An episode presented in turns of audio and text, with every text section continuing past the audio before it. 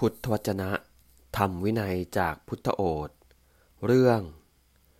โทษของความไม่อดทนอานิสงส์ของความอดทนภิกษุทั้งหลายโทษของความไม่อดทนห้าประการเหล่านี้ห้าประการอะไรบ้างคือหนึ่งผู้ไม่อดทนย่อมไม่เป็นที่รัก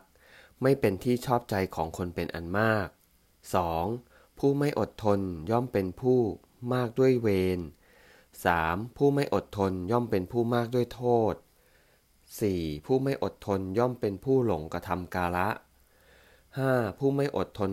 ภายหลังจากการตายเพราะการทำลายแห่งกายย่อมเข้าถึงทุกขติวิบาก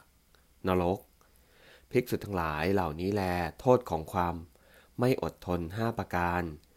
ภิกษุทั้งหลายอานิสงส์ของความอดทนห้าประการเหล่านี้ห้าประการอะไรบ้างคือหนึ่งผู้อดทนย่อมเป็นที่รักเป็นที่ชอบใจของผู้คนเป็นอันมาก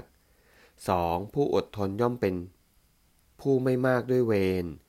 สาม. ผู้อดทนย่อมเป็นผู้ไม่มากด้วยโทษ สี่. ผู้อดทนย่อมเป็นผู้ไม่หลงกระทำกาละ ห้า. ผู้อดทนภายหลังจากการตายเพราะการทำลายแห่งกายย่อมเข้าถึงสุคติโลกสวรรค์ภิกษุทั้งหลายเหล่านี้แลอานิสงส์ของความอดทนห้าประการ